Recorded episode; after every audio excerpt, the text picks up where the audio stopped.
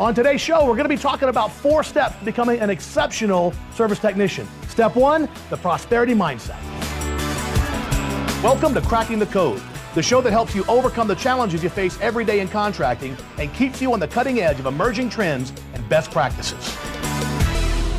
Welcome to the audio version of Cracking the Code. Now, this was originally a video show, so if you hear us talking about something related to an image or any other visual element, you can see what we're talking about by going over to egia.org slash show and see what we're doing there and cracking the code. Thanks for listening. Let's get started. Over the next four weeks, we're doing a series on how to be an exceptional service technician. Here's what we're going to be talking about. First and foremost, the prosperity mindset. Second, training. Number three, the process. And number four, accountability. So whether you're a technician or an owner, over the next few weeks, you need to pay attention, take notes, and put this stuff into action. As I always say, success, it's not a knowledge problem, it's an implementation problem.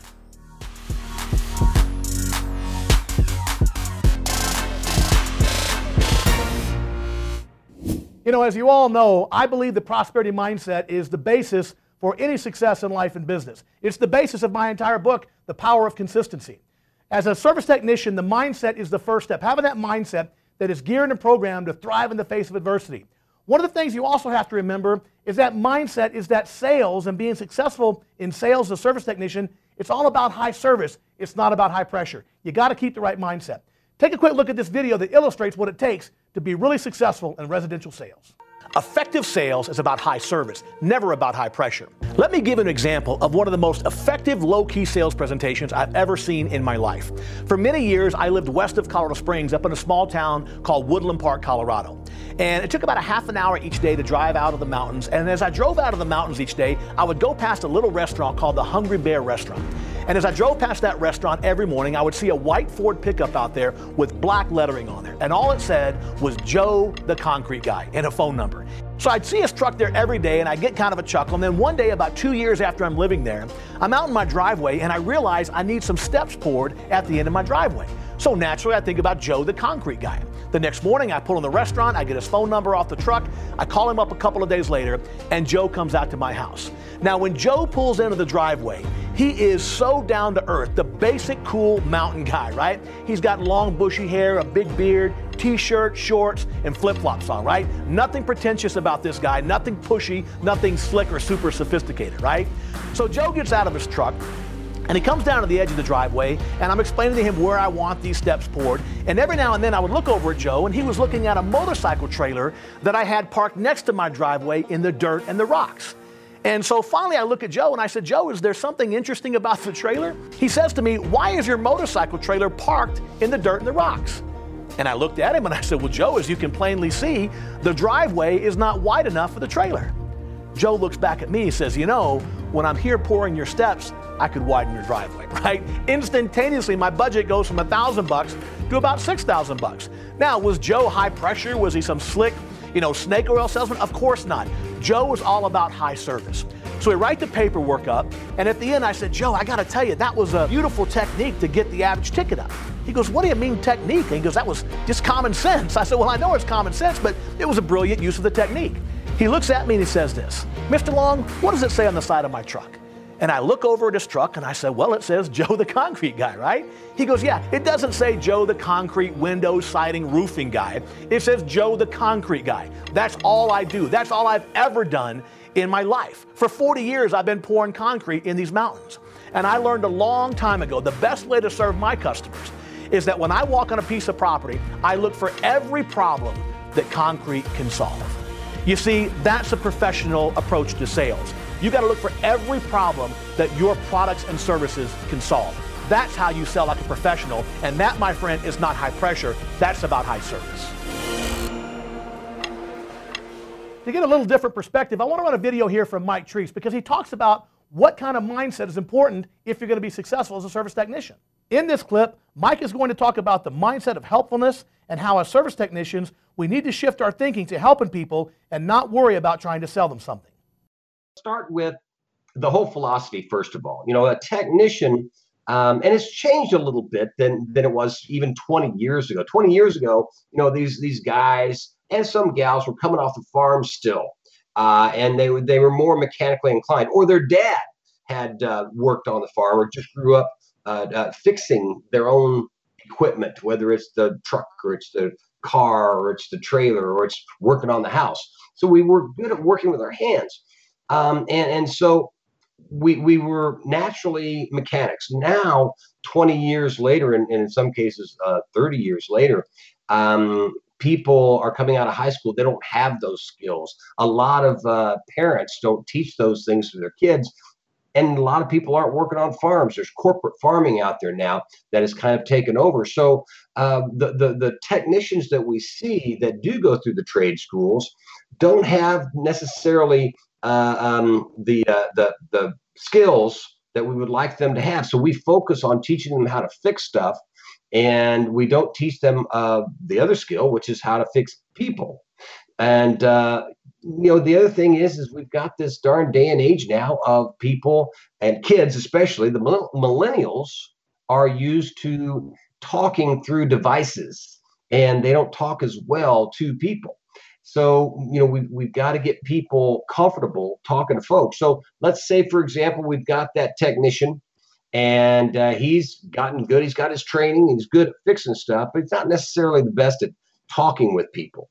And then the boss goes, you know, man, you you got to sell something. You can't just go out there and do maintenance uh, visits because every time you go do a tune-up, that's actually costs us money. That is what we call a lost leader. and we need you to go out on those visits and actually sell something, create a lead for replacement or uh, sell somebody a, a, filtration system or a thermostat or a humidifier or you know, a mini split, something. Just, you know, come back tomorrow with a sale.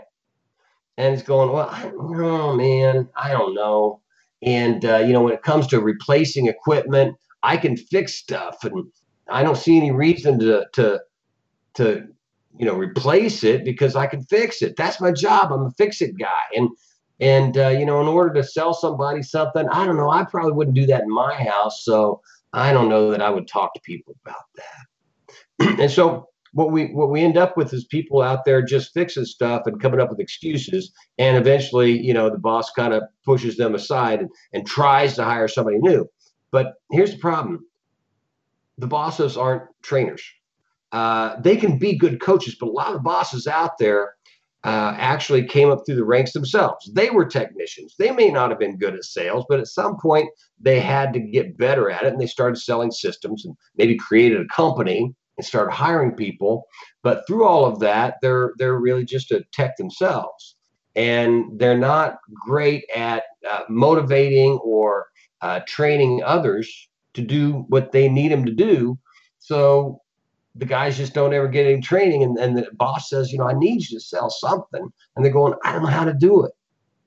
I don't know how to do it. So here's what i do. Don't sell.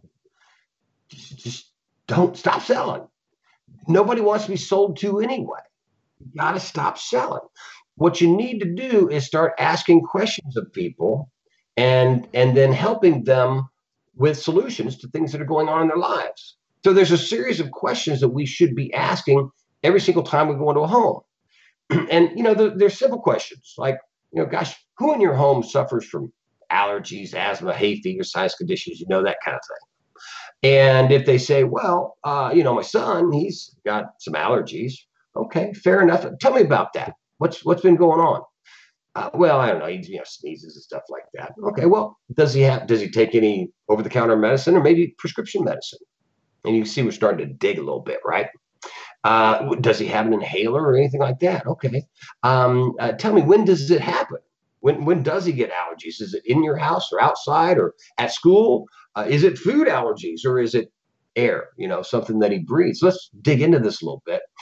and uh, we find out, you know, the kid's name's Andrew and he's got uh, allergies, allergic to dust and, and other de- debris pollen usually in the fall and the spring seems to be a, a big thing for him. And after talking about it as well, we're actually kind of getting the customer, the parent, to start to see, you know, this this is kind of serious. I really, you know, we hadn't thought about it for years. Andrew's just Andrew, and and you know, he, he sneezes every once in a while, and and he's got some issues, but he's got medicine. He's probably okay. But now I'm starting to realize, dang, he's this is actually kind of serious.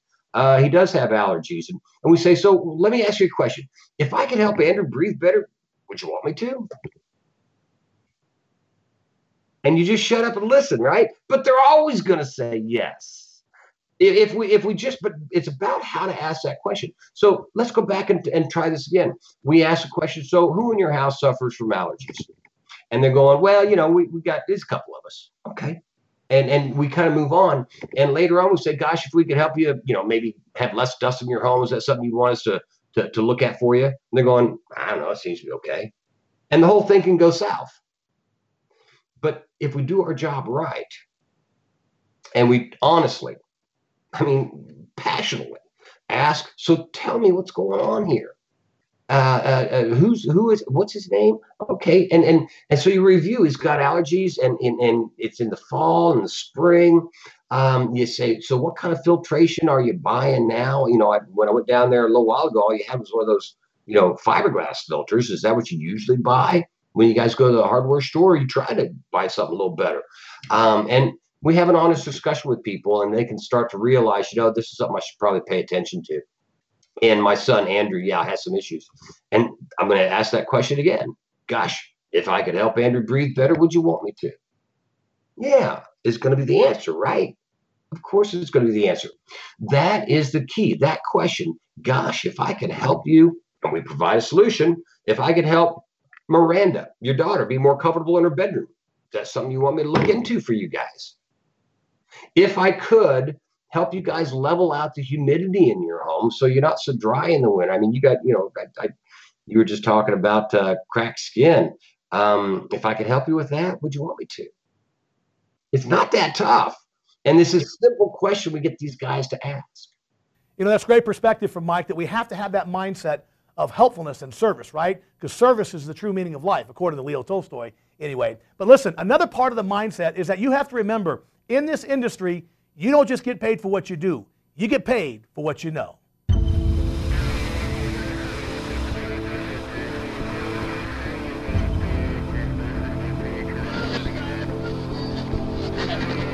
As professionals, if you want to be seen as a pro, you got to be a pro. And one of the things you got to understand is that you don't get paid for what you do, you get paid for what you know.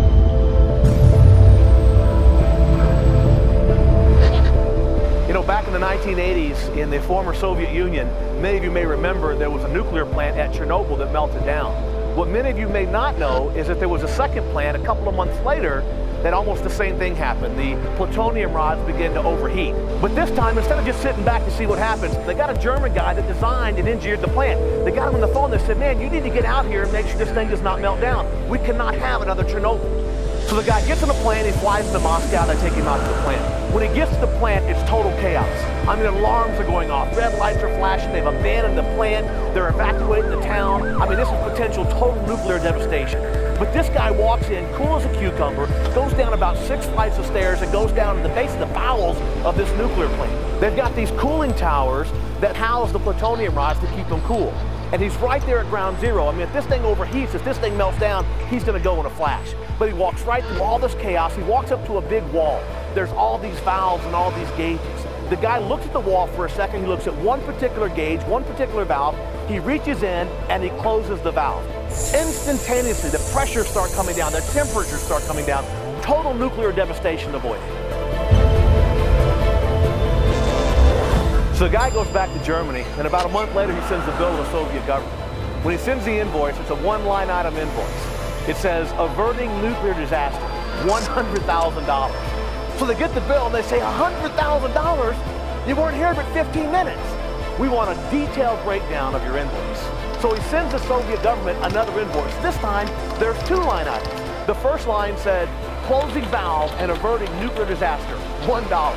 The second line said, knowing which valve to close, $99,999. You don't get paid just for what you do. You get paid for your years of experience.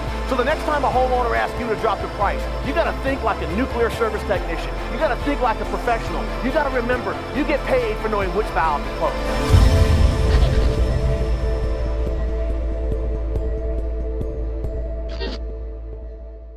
You know, folks always get a kick out of that power plant video because it really illustrates that it's all about what you know, not just what you do. I was speaking in Las Vegas a couple of years ago at a huge convention, a financial services convention, and they faced the same problems, right? People, you know, want something cheap because it doesn't take long. So I walk off the back of the stage. There's a guy back there taking my mic off, and he says, Yeah, I went to my dentist the other day, and the dentist said I need a new crown. And then it was going to take about 30 minutes and cost about 1500 bucks. And I said, Doc, you're going to charge me 1500 bucks for 30 minutes of work? And the dentist said to him, Hey, I can, I can make it take longer if you want, right? The bottom line is you're not paying that doctor for 30 minutes. You're not getting paid for 30 minutes. You're getting paid for what you know.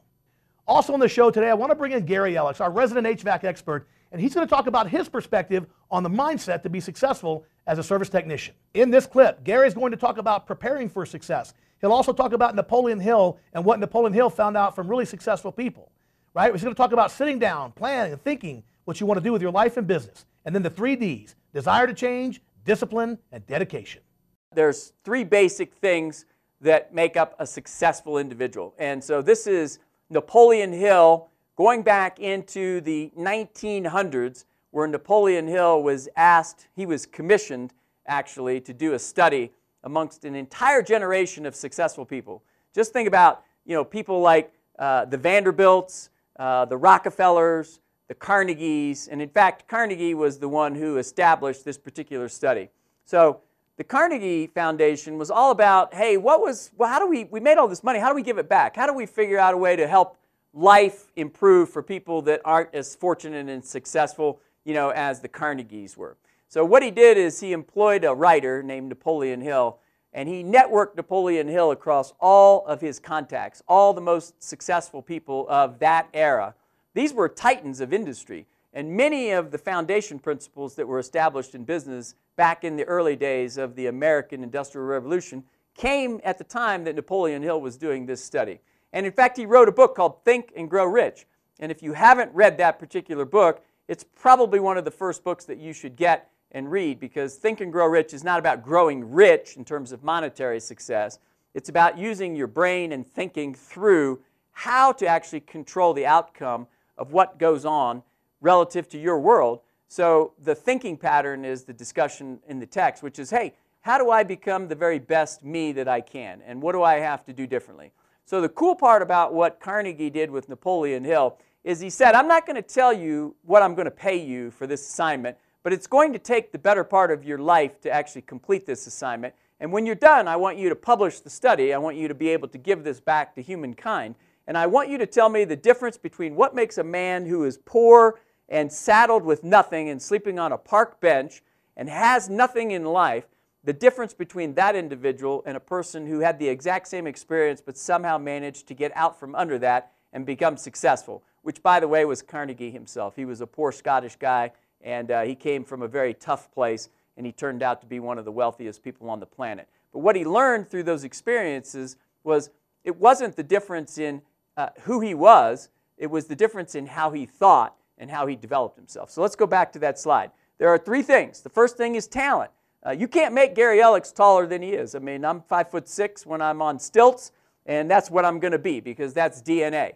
Uh, so I've been given some other gifts. One of them is not height. So uh, you can call me follically challenged as well. So my parents were gracious enough to give me the DNA that said you're going to be U pattern bald. So it is what it is. Now I can influence that through number three. I can control my technique and put some hair plugs in here if I want to. But number one is my DNA. This is what I have been given. Therefore, I have to develop myself to be the very best Gary that I can be. What I need you to do is decide what it is that you want to become. And most people really don't sit down and actually think through that. They don't really have a life plan. They don't have what we call a personal achievement plan.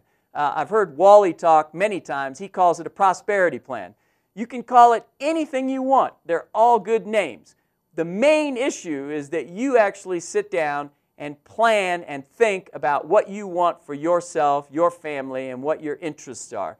And until you actually physically decide to make the transition out of, well, that's a good idea, I'd really like to do that, to that's a good idea, I'd really like to do that, now I got to figure out how to do it that's the difference between the person who takes action and the person who just talks about it. So, mentally, if you go back to that section uh, on the slide, the B there is what we call the three Ds, and you should write these down. The first D is the desire to change. That's the desire for you to adjust whatever you're doing today as a habit in order to influence what you want tomorrow. You can't keep doing the same stuff that you're doing today and expect a different set of results. The cliche of that's the definition of insanity is true. So that is an important component. The desire to change is something that not, is not necessarily wired into people. You have to physically change what your habits are, and that's tough, but it's something that you can do, and I'll teach you exactly how to do that. The second D is the discipline the discipline to physically do the work. You can't lose weight and keep eating 100 donuts in a day. It's not going to happen. So if you want to change the way your weight structure is set up, you're going to have to change your diet. There's a cliche that says in fitness, you know, abs are made in the kitchen, meaning that you can't outrun your fork. No matter what you do, you can't outrun your fork. You have to control your diet first. 80% of fitness is proper diet. 20% is what you do in the gym. So no matter what you do, the discipline to adjust what you're doing has to be a part of this discussion. So we have the desire to change and the discipline to do the work. And that's not easy to do. Most people say, oh, I want what I want, but I'm not willing to actually change, nor am I willing to actually do that. Oh, you want me to do that? No, I can't do that. So the third D is the dedication to your craft. Now, most of you are fantastic technicians. Most of you can fix you know, most anything. In fact, you've probably forgotten more how to fix than I have in my entire body. The thing about it is, it's not about whether or not you fix the machine, it's whether or not you learn how to fix the customer. So that's a skill set that we need to make sure that you learn, that we put in place. And so if you don't currently have that skill set, that's one of those desire to change, discipline to do it, and the dedication to your craft. So I'm going to give you a series of steps inside of this whole process where we're talking about, and it says there's technique. That's where number three is. I can control what happens in life if I have the proper technique.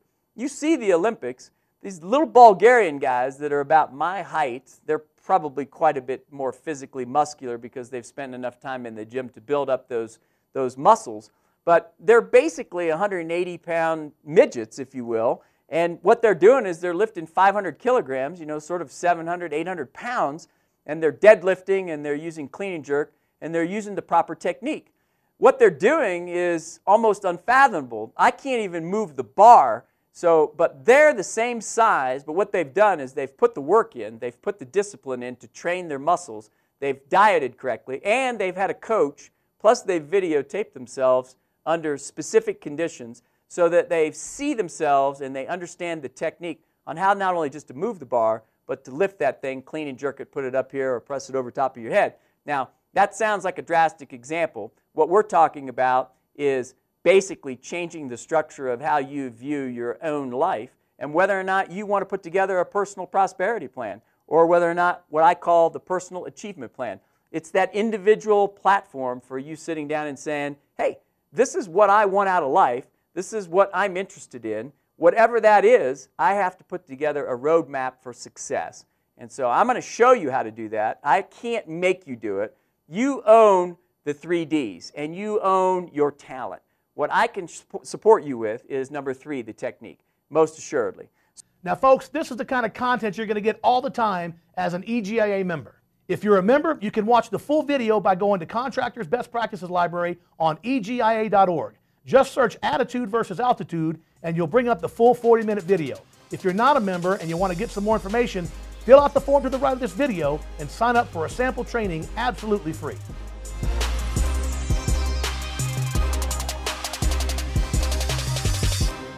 On this week's lesson from the streets, I want to talk to you about a call that I went on a couple of weeks ago, and it really ties into what Mike Treese was talking about earlier about having that servant's mindset, right? That attitude of helpfulness. I was going on a lead with a guy that I was training, and I had decided I would run the lead for him. Sometimes when I go on lead, I let them run the call. Sometimes I do it so they can see, you know, everything how it goes together.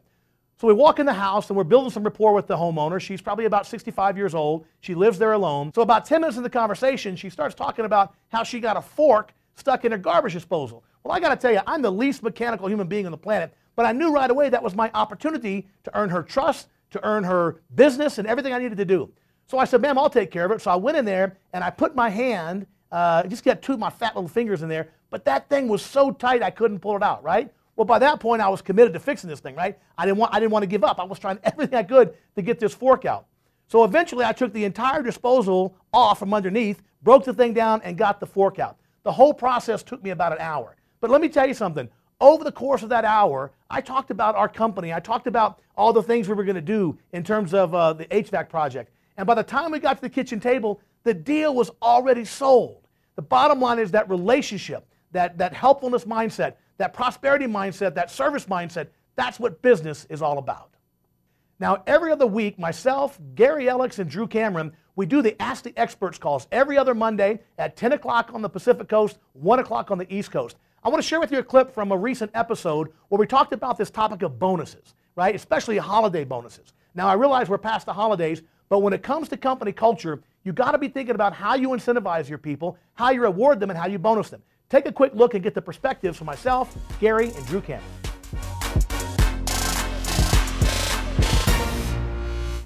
At EGIA, we survey our contractor network every month on a specific focus area to gain insight on how contractors are evolving their business practices to achieve maximum success. At the conclusion of each month, we publish a summary of the survey results and make findings available exclusively to EGIA members. At this time, we're going to review a few of um, last month's snapshot survey results on holiday bonuses and perks. So the first question that we asked our respondents was, does your company give employees a holiday bonus? And we found that 80% responded yes and 20% responded no. Um, so Gary, I'll have you first touch on this. Um, just your insight in regards to um, providing employees this holiday bonus.